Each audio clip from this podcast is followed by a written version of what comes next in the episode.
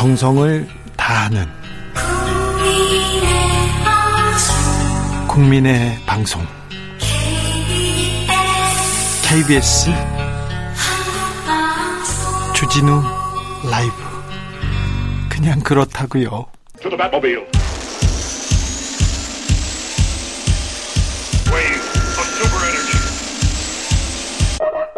주 기자의 1분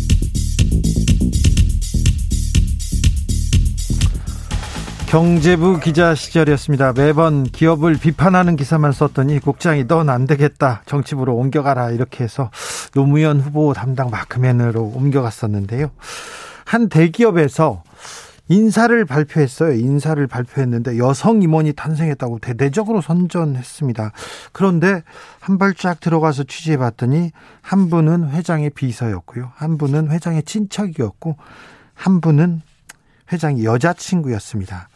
수백 명의 남성 임원들 사이에 그마저 여성 임원은 손가락에 꼽혔습니다. 그래서 제가 한 사장한테 물었어요. 왜 여성들한테 기회를 주지 않냐고요. 물었더니 여자는 기업에서 별로 할 일이 없어요. 이렇게 하던 게 기억에 납니다. 3월 8일 오늘은 여성의 날입니다. 열악한 조건에서 일하다가 희생된 미국 섬유 노동자들을 기리는 의미에서 시작됐다고 합니다. 여성이 존중받는 사회는 민주주의와 선진국의 척도이기도 합니다. 그런데 아직도 어디 남자가 어디 여자가 이런 말 들립니다. 여성이라는 이유로 위협당하고 추행당하고 폭행당하는 일 종종 벌어집니다. 같은 일을 하고도 여성이 적은 보수를 받는 것도 우리의 현실입니다. OECD에서 성별 임금 격차 최하위가 우리나라입니다. 그리고 일하는 여성 차별 수준 10년째 최하위가 우리나라라고 합니다. 아, 최진실 씨가 죽고 나서 제가 여성 호, 친권 문제, 호주제 문제를 위해서 좀 개혁하려고 노력했는데 남자들이 근본도 없는 놈이라고 욕을 하더라고요. 그래서 굉장히 놀랐는데 우리 사회는 남녀 평등과 여성 인권에 관해서는 유독 더디게 전진합니다. 근데 이번 대선에서는 이마저도 퇴행하는 모습을 보였습니다. 페미니스트라고 했다가 안 했다가 아니 홍길동도 아니고 부르지도 못합니다. 페미니즘 성평등이 금기어가 되어 버렸습니다. 여성 혐오로 젠더 갈등으로 표를 얻으려 하다니요. 여성 인권을 짓밟아 가면서 표를 모으려 하다니요.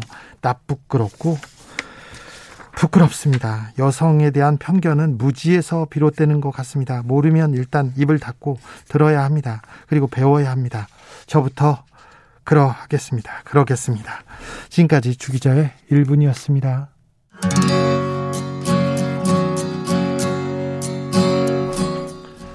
조니 미첼의 Both Sides Now 들으시겠습니다. 9449님께서 엄마보다 여자로 인정받을 때 정말 선진국 아닐까요? 네. 우리가 모든 지표에서 선진국으로 마구 전진하고 있는데 이 부분에서 조금 모자랍니다. 부족합니다. 더 노력해야 됩니다. 8548님, 매일 대선 바라보면서 위로 받습니다. 어, 대선이 위로를 준다고요? 부산 지역 소주가 대선 아닌기요? 네, 모두 투표해서 우리를 위로해주는 소주처럼 국민을 위로해주고 힘을 줄 수 있는 후보를 뽑으면 좋겠습니다. 아, 소주가 우리 8548님을 위로해 주는군요. 네, 아무튼 대선이 여러분을, 우리를 위로해 주면 좋겠습니다. 2000님께서 친구 이름이 이 대선입니다. 이, 이번 3월 9일을 역사적인 대, 대통령 선거에 꼭 투표를 해서 선, 선거라는 민주주의의 꽃을 피웁시다. 피웁시다. 피웁시다. 네.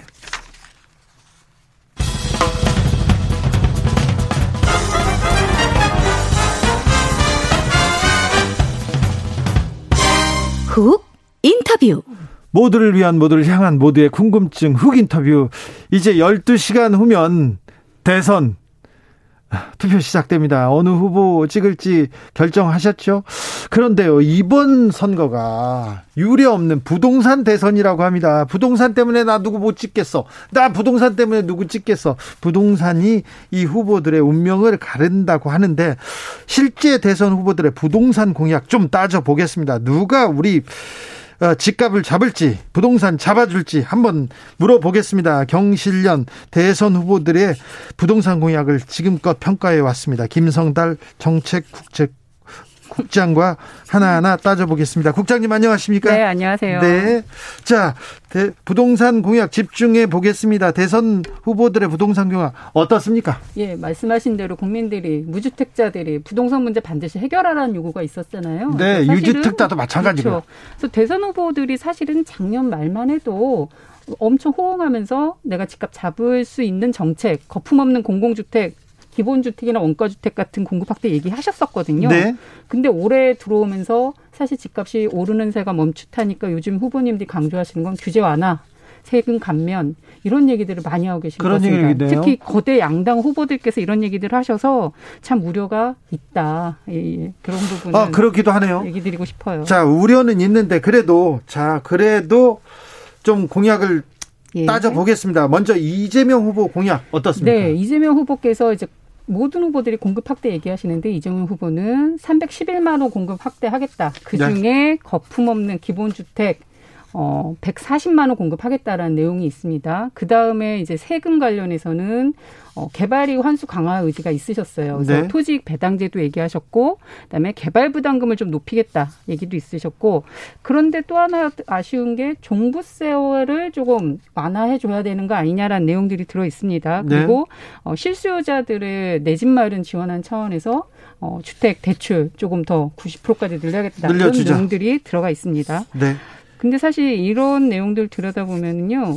사실 이재명 후보 와 윤석열 후보도 좀 말씀드리겠지만 내용의 차이가 크지 않습니다. 자 윤석열 네. 후보의 공약은 어떻습니까? 윤석열 후보는 어, 원가로 주택들을 20만 원 청년들한테 공급하겠다. 또 토지 임대부 형식의 첫집 주택을 청년들에게 또 공급하겠다. 뭐 이런 얘기가 공급책으로 있고 종부세를 장기적으로 재산세와 통합하겠다. 네. 그런 내용도 있고 종부세를 당장은 좀 어, 완화해주겠다. 예, 그 과세 기준을 좀 낮추겠다라는 얘기도 하시고 계십니다. 또 양도세 중과도 손보겠다는 얘기도 하셨고 또 민간 임대 사업자가 이제 문재인 정부 때 많이 문제가 됐었는데 이 부분에 대해서 규제 완화 너무 문제 있었던 거 아니냐 좀 지원책으로 돌리겠다는 내용도 말씀하고 계십니다. 그리고 또 이제 주택 대출도 어 청년들 생애 최초로 내 집 마련하는 청년들 생애 최초 주택 구입자들한테는 80%까지 해주겠다. 이재명 90 윤석열은 80. 네. 자, 두 후보 이렇게 비교해 보면요. 그래서 저희가 지금 말씀드린 것처럼 보시면 별 차이가 없어요. 공급 확대 개념의 기본 주택이냐 원가 주택이냐 양의 차이는 있지만 세제 완화해 주는 내용이 있고 대출은 조금 더 높여 주겠다는 얘기가 있어요. 그래도 국장님 내일 대선이니까 그러니까? 그래도 좀 알려 주세요. 그래도 누가 낫습니까? 누가 네. 저희도 이거를 속 시원하게 점수 매겨서 발표하고 싶었는데 네. 그러지 못했습니다. 그 선거법 위반이라고 하시더라고요. 아, 근데 그래요? 예. 근데 이제 저희가 보기에는 네. 어, 공약을 전체적으로 봤더니 개혁적인 경실련도 개혁까지 양당 민주당 후보 예. 후보들한테 제시했는데 민주당에서 많이 받아줬어요. 공약 채택으로 하겠다는 과제 수가 훨씬 더 많습니다. 네. 특히 부동산 분야 관련해서는 뭐 투기 근절이나 뭐 어떤 공공택지 개발 사업의 공공성 강화나 이런 내용에 대해서 국힘이 거의 동의해준 정책이 없었어요. 아, 사실은 이거는 좀 문제가 있다. 네. 또 이재명 후보 측에서도 개혁과제에 대한 것들이 많이 들어가 있는데 문제는 그게 실현 가능한지 이걸 가지고 의지가 읽혀져야 되는데 네. 실현 가능하려면 내용이 구체적이어야 되거든요. 네. 예, 공급 확대 기본 주택 정말 140만 원 공급할 수 있느냐? 예, 문제입니다. 근데 국힘은 의지도 없습니까? 국힘은 그 공공주택, 원가주택 아까 20만 원 말씀드렸잖아요. 네. 그걸 하기 위해서 따라가야 할 개혁 조치가 있어야 이게 네. 실현 가능하다고 보여지는데 사실 공공택지 개발 사업을 어떻게 바꿔나갈 건지에 대한 내용들이 없어요. 네. 근데 이재명 후보 측에서는 적어도 그 부분에서 민간 사업자가 들어오더라도 이익을 좀 제한한다든지 예. 아니면 토지 매각을 조금 줄인다든지 이런 조금 아니면 조성 토지를 비싸게 안 팔겠다든지 뭐 이런 약간의 그런 조치들이 따라가거든요. 근데 국힘에서는 공공택지 사업을 어떻게 바꿀 건지에 대한 내용들이 없어서 네. 도대체 원가 주택이 어떻게 나올 것인지가 국민들은 좀 신뢰하기 어려운 부분은 있습니다. 알겠습니다. 예, 특히 좀 하나 더 말씀드리고 싶은 게 원가 공개입니다. 지금 뭐 원가 주택을 얘기하고 기본 주택을 얘기하는 그 기본은 거품 없는 가격이거든요. 그렇죠. 저. 그럼 원가 공개가 돼야지만 거품이 있는지 없는지 시민들도 알 수 있는데. 지난 대선 그 지난 대선은 부동산 네. 원가 공개 얘기가 나왔는데요. 이, 번에 이제 민주당에는 원가 공개 하겠다는 내용들이 있습니다. 아, 그런데 국힘은 사실 원가 공개에 대한 입장이 없기 때문에 네. 원가 준택을 어떻게 할 건지 국민들로서는 조금 더 구체적인 원가, 내용이 나와야 된다고 봅니다. 그렇죠. 구체적인 내용이 나와야 좀 부동산 잡을 그렇죠. 수 있는 거아요 지금 LH가 원가 주택을 실질적으로 공급하게 될 텐데 네. LH가 원가 공개를 해야 되는 거거든요. 예. 근데 지금 안 하고 있습니다. 네. 정실련과 소송 중이고요. 네. 자, 문재인 정부가 부동산 정책을 잘못했다고 하시는 분들이 많아요. 네. 보통 집값이 많이 올랐으니까요. 네. 전 세계적인 흐름이라고 하지만 또 많이 올랐으니까 또 책임은 또 네. 어느 물을 수도 있어요. 음. 근데 시장을 무시했다고 평가하는 사람들이 있는데 음. 이거 그러니까 이제 시장을 무시했다라는 것은 사실은 국힘이 또 얘기하시는 거고요. 시장을 무시한 게 아니라 이제 집값을 잡지 못한 이유는 네. 공공이 해야 될 제대로 된 개혁이 수반되지 않은 것이 더 큰 원인이다. 단순히 공급을 늘려서 그러면 시장 문제를 해결할 것이냐?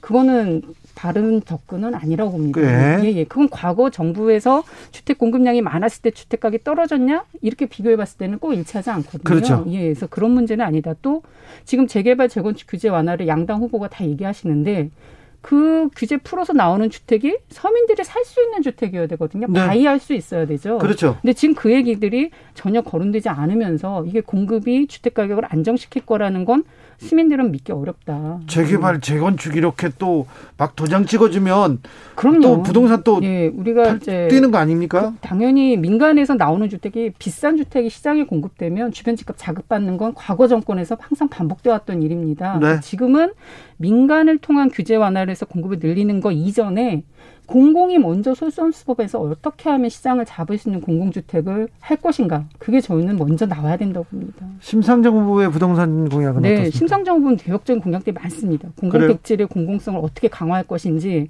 택지를 민간에 팔리지 않고 전면 100% 공공주택으로 공급하겠다고 하시고 원가 공개도 찬성을 하시고 구체성도요? 네, 구체적입니다. 단순히 그 공공주택 공급을 얘기하신 게 아니라 어떠한 방식으로 어, 구체성 가지고 있고 세제 완화 관련해서도 다른 양당 후보는 완화를 얘기하시지만 심상정 후보는 토지 초과 이득세 또는 어, 상가 빌딩 같은 업무 빌딩 같은 이런 재벌 부동산에 대해서 토지 세율을 올리겠다.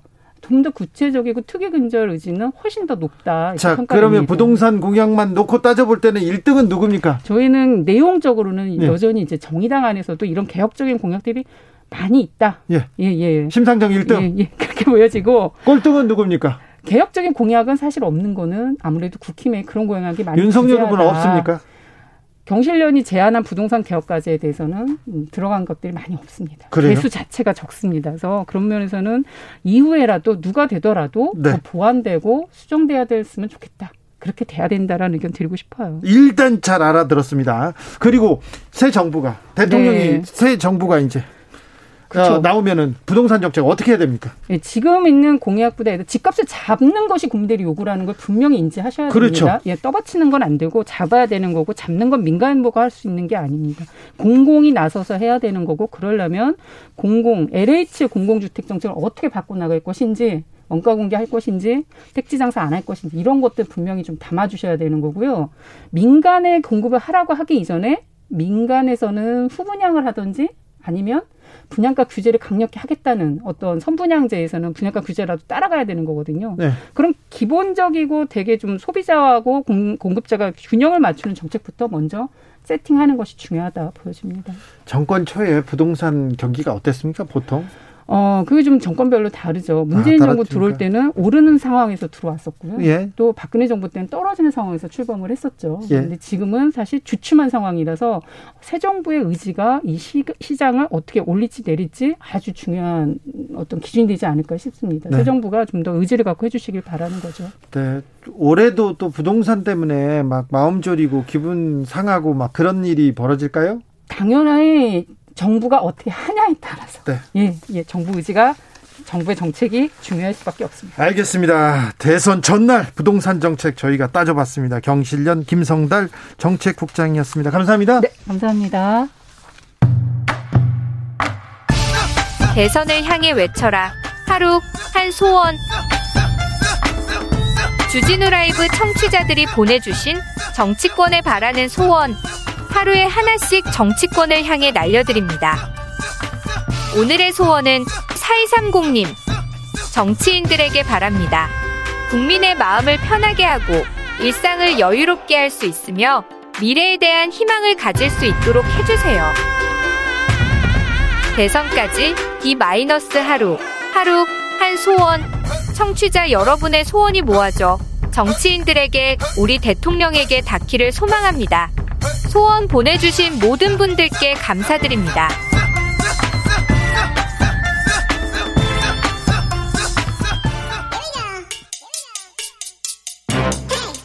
뉴스를 향한 진지한 고민 기자들의 수다. 라이브 기자실을 찾은 오늘의 기자는 은지옥이요. 시사인 김은지입니다. 첫 번째 준비한 뉴스부터 가볼까요? 네 한국 사회 구조적 성차별이 있느냐 라는 공방이 이번 대선 TV 토론에서 나왔었는데요. 그렇죠. 이재명 후보가 물었죠. 윤석열 후보한테. 네, 한국일보 인터뷰가 시작점이었는데요. 윤석열 후보가 여기서 한 말을 다시금 이재명 후보가 물어보는 식이었습니다. 예. 그런데 그 당시에는 그것에 대해서 시간을 쓰기 싫다 이렇게 말하면서 넘어간 바가 있는데요. 오늘이 또 38 여성의 날이기도 하니까 관련해서 이것을 좀 짚어보는 뉴스를 준비해 봤습니다. 네. 먼저 국제 성평등 관련 지표라고 하는 게 있는데요. 현재 정치권에서 주로 논의되는 지표가 크게 두 가지입니다. 세계 경제 포럼의 성격차 지수, 줄여서 GGI라고 하는데요. 여기서 한국이 102등입니다. 하위권이죠. 아, 하위네. 어, 왜 이렇게 낮아요? 네. 그리고 이제 유엔 개발 계획의 성불평등 지수라는 게 있는데요. GII라고 줄여서 부르는데 여기서는 높습니다. 11등입니다. 아무튼 뭐예요? 왜 이렇게 낮아, 낮고 차이가 납니까? 네. 이제 그래서 어떤 것으로 이렇게 지수를 산출하는지 따라 다르기 때문에 그걸 좀 짚어 드리려고 준비해 왔는데요. 각자 보고 싶은 상황에서 그 그렇죠. 지표들을 가지고 오고 있거든요. 네. 그래서 시사인에서 직접 이 국제 지표를 둘러싼 해당 국제기구에다가 연락을 해가지고요. 이 지표가 어떤 의미를 가지고 있느냐 물었는데요. 그러니까 한국이 높게, 그러니까 11등으로 나오고 있는 GII 지수는 산모 사망률, 청소년 출산율, 고등학교 이상 교육받은 비율, 여성의 경제활동 참가율 이런 것들로 측정이 됩니다. 이제 그러다 보니까요, 지금 한국이 상위 랭킹이 되어 있는데요. 아니 뭐 상, 당연하죠. 네, 청소년 출산율이라고 하는 게 한국에서는 1.4%에 불과할 정도로 아주 낮은데요. OECD 평균만 보더라도 그렇지 않습니다. 22.9%나 되거든요. 이런 것들 때문에 한국이 굉장히 높은 성평등 지수를 차지하고 있다라고 보시면 되는데요. 아니, 뭐 예. 이제 그럼에도 불구하고 해당 그 지수를 만 만든 국제단체에서는 이렇게 이야기하는데 한국의 여성 의석 비율이 16.7%에 불과하는데 OECD와 비교하면 30.8%거든요. 그런 것과 비교하면 한국의 이런 지수들을 단순히 성평등이 높다라고 보기 어렵다라고 하는 겁니다. 특히 이제 한국의 지표가 낮은 그러니까 102등이나 하고 있는 성격차 지수라고 하는 게 있는데요. 여기는 조금 다른 것을 산정하고 있습니다. 경제 참여와 기회 그러니까 유사 업무 대비 임금 성비라고 할 수 있고요. 그리고 여성 국회의원 및 장관 비율 이런 것들이 들어가 있습니다. 그러다 보니까 이 지수는 한국이 굉장히 낮은 편이라고 할 수 있습니다. 아무튼 뭐 이 지표를 맹신할 수는 없는데 100위권이라고 하면 어 이거는 좀 우리가 좀 아, 우리 한국 이름에 한국의 격에 맞지 않다 이렇게 네, 생각합니다. 153개국 중에 102거든요. 네, 이건 좀 부족합니다. 많이 부족합니다. 자, 다음 뉴스로 가볼까요? 네, 대선 막판에 폭력 사건이 여러 차례 발생했습니다. 아이고 어제 송영길 대표가 피습당하는 일이 있었어요. 네, 뭐 테러라고 할 수 있는 상황인데요. 그 전에도 선거 때마다 이런 좀 불미스러운 사건이 좀 있었어요. 네, 아마 많은 분들이 가장 기억하시는 게 박근혜 당시 한나라당 대표가 2006년 지방선거 때 커터칼 자상 입었던 사건일 수 있는데요. 그때 대전은요 이거 이렇게 얘기했다고 하는데 사실 그 얘기는 어떤 언론사에서 조금 네 조금 뭐라고 해야 되나 과장이 있었던 보도였어요. 네 이제 그럼에도 불구하고 박근혜 전 대통령이 그 당시에 굉장히 차분하고 지역을 세, 생기는 그 모습으로 정치적 인기가 굉장히 올라갔었는데 그렇죠. 예. 네 이번 어찌되었건 간에 테러라고 하는 것은 절대 일어나서는 안 되고 그러다 보니까 이번에 송영길 대표가 당한 테러에 대해서 민주당뿐만이 아니라 국민의힘에서도 비판하는 성명을 냈습니다. 이 사건 말고 또 사건도 있었어요. 네, 오늘 시사인이 좀 입수해서 CCTV 보도한 게 있는데요. 지난 2월 27일 서울의 한 지역에서 더불어민주당 여성 유세원이 행인에게 폭행을 당하는 사건이 벌어졌습니다. 아, 그런 일이 있어요? 예, 저도 영상을 봤는데 그 판넬을 들고 있는 여성에게 다가가서 50대 남성이 바로 배를 차버려서 발로 차요? 발라당 넘어지는 모습이 그대로 CCTV에 찍혔습니다. 하, 참 예, 이게 말로 옮기는 것보다 영상을 보면 훨씬 더 좀 놀라운데요. 그 당시에 남성 유세원도 같이 있었음에도 불구하고 그 해당 행인이 여성 유세원에게 가서 발로 배를 차는 모습이 그대로 찍혔는데요. 그래서 예. 진짜 못된 못된 있을 수 없는 일이죠. 예. 못된 사람이에요. 이 사람이 남성 자기보다 건장한 남자한테 가서 발길질 했겠습니까? 근데 실제로 그때 같이 있었는데 이렇게 여성 유세원한테 가서 했던 것들을 보면 아무래도 더 약한 자에게 그러니까요. 폭력을 휘둘렀다 이렇게 의심할 수밖에 약한 사람한테 폭력을 쓰는 건 그냥 범죄고요. 아주 인간 이하의 짓입니다. 이거 자, 이분 잡혔어요? 네, 그래서 현행범으로 체포가 됐다라고 하는데 네. 그런데 영장을 쳤는데 법원에서 기각을 했다라고 합니다. 왜요? 아무래도 뭐 여러 가지 이유가 있을 텐데요. 도주의 우려가 있다거나 증거인멸의 우려가 있다고 보기 어렵다고 법원에서 판단한 것으로 보입니다. 여튼 아, 지금 검찰의 사건이 송치가 되었고요. 혐의는 공직선거법 위반이라고 하는데요. 네. 평상시보다 더 엄하게 이러한 폭행들을 처벌하거든요. 처벌, 선거 유세원들을 그렇죠. 때릴 경우에는. 네. 네. 그런 상황들이 있고요. 네. 뿐만 아니라 또 이제 윤석열 후보 유세장에서도 폭행 사건이 연이어 일어나서 여러모로 좀 우려를 자아내고 있는데요. 연이어 일어났어요? 네. 2월 22일, 24일, 26일, 28일, 3월 1일 이렇게 유세 현장에서 예, 일정의 그 반대 시위에 나섰던 대학생 진보연합 학생들에게 위협하는 상황이 벌어졌다라고 합니다. 아, 그러면 안 되죠. 아무리 반대 입장을 표한다고 그렇다고 폭력을 행사하는 건 안 되죠. 네, 사드 추가 배치 이런 윤석열 후보의 공약에 대해서 반대하기 위해서 시위를 하러 간 학생들로 보이는데요. 네. 이제 이에 대해서 그 학생들한테 왜 여기 와서 이렇게 하느냐라는 식의 항의를 하면서 드자비가 있었다라고 하는데 이에 대해서는 양당 모두가 입장을 내는데요. 네. 민주당에서는 일종의 재발 방지 대책을 공개적으로 밝혀야 한다. 이렇게 비판 성명을 냈는데요. 이에 대해서 국민의힘 쪽에서는 오히려 그 학생들이 조직적으로 유세를 방해하고 있다. 이렇게 밝히기도 했습니다. 네. 그래서 오히려 지지자들을 자극해서 분노에서 끌려나가는 모습을 자극적으로 연출하고 있는 게 아니냐. 이런 의심을 하기도 하는 논평을 냈습니다. 아니, 그래도 폭력은 안 됩니다. 어떤 경우에서도 폭력은 안 된다는 걸좀 아, 이게, 이게 좀 다시 한번 말씀드립니다. 안타깝습니다. 다음으로 만나볼 뉴스는요? 네, 내일 코로나19 확진자는 오후 5시 50분부터 투표를 위한 외출이 가능하다고 합니다. 예. 네, 코로나19가 있고 나서 처음으로 치러지는 사상 초유의 대선이기 때문에 여러모로 염두에 둬야 될 상황들이 많은데요. 네. 질병관리청에 따르면 내일 투표를 하러 가는 코로나19 확진자 뿐만 아니라 격리자들은 오후 5시 50분부터 나갈 수 있다라고 하거든요. 네. 다만 농촌 5천을 거주하는 교통 약자 같은 경우에는 5시 반부터 나갈 수 있다라고 합니다. 네. 염두에 두셔야 될 것 같은데요. 그래서 일반 유권 일반 유권자들이 투표를 끝난 시간이 6시부터 7시 반까지이긴 한데 이 마감이 늦어질 경우에는 대기 시간이 늦어질 수도 있다라는 것 때문에 외출 허용 시가 늦춘다라고 합니다. 투표만 하고 투표만 하시고요. 다른 장소 가지 마시고 바로 바로 격리 장소로 오셔야 됩니다. 네. 그래서 대중 대중교통을 이용할 수 없다라고 하고요. 자차나 방역 택시 혹은 걸어서 갈 수 있다라고 하거든요. 그런데요, 확진자가 어느 정도 되나요? 이분들 투표해야 하는 사람들이요? 네, 그러니까 지금 확진자 격리자 숫자 합치면 117만 정도 된다라고 하는데 네. 이제 아무래도 유권자 연령층을 다 체크해 보면요. 이 중에 88만 명 정도 된다라고 합니다. 네. 이제 그렇기 때문에 사전 투표 참여한 사람들 빼고 나면 얼마나 될지는 좀 예측하기는 당장 쉽진 않은데요. 우선 본인한테 다들 문자가 간다라고 하거든요. 내일 관할 보고서에서 외출 허용 대상자한테는 문자가 가기 때문에 그 외출 시 주의 사항들을 잘 챙겨 보시고요. 그것들을 본 다음에 투표장에 가서 보여주시면 된다라고 합니다.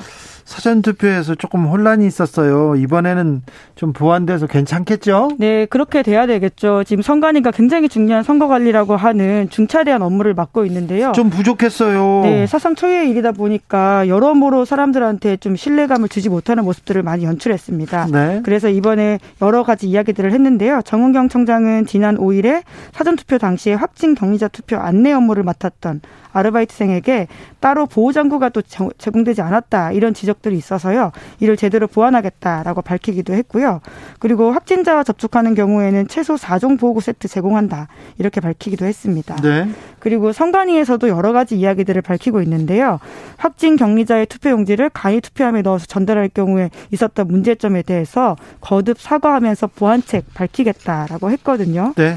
그래서 내일은 좀 여러모로 좀 보완책이 마련돼서 제대로 된 투표 행태 그리고 신뢰를 줄 수 있는 상황이 있어야 될 것으로 잘 보입니다. 준비했으니 그 무사히 잘 끝났으면 하는 바람이 있습니다.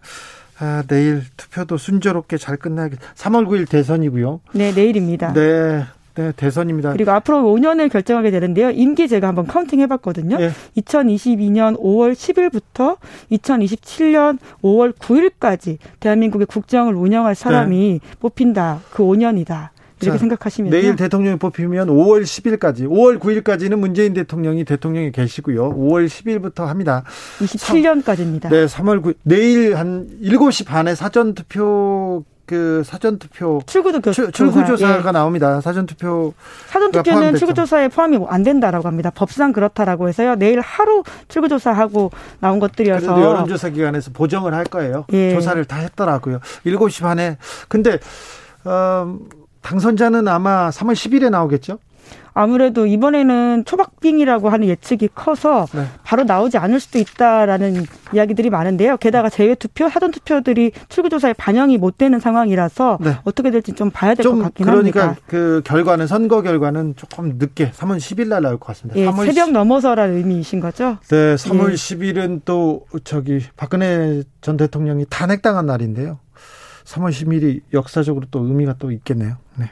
고생 많으셨어요 대선 취재하느라. 네, 뭐 아직까지 뭐 사실 당일이 또 핵심이기 때문에요. 네. 아직 끝난 게 아닌 것 같습니다. 선거까지 모릅니다. 네, 그렇게. 게다가 그 당선자 발표가 늦게 나고 그 이후에 선거 분석이 또 잇따르기 때문에 네. 기자들은 선거 끝난다고 이렇게 쉬지는 쉽지 않을 것 같습니다. 알겠어요. 고생 많으셨어요. 기자들의 수다 시사인 김은지 기자와 함께했습니다. 네, 감사합니다. 7816님께서 방송 잘 듣고 있습니다. 아이고 잘 듣고 있다니 감사합니다.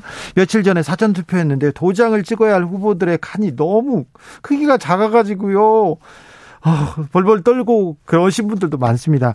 59세인데 저도 불편한데 80대인 저희 어머니는 내일 더 힘들어 하실 것 같아요. 주 기자님, 다음부터라도 꼭 개선 될수 있도록 선관위에 얘기 좀 해주세요. 제가 가서 크게 외치겠습니다. 칸 좀 넓혀놔라 이렇게 외치겠습니다.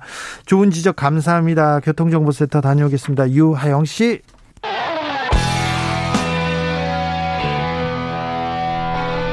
스치기만 해도 똑똑해진다. 드라이브 스루 시사 주진우 라이브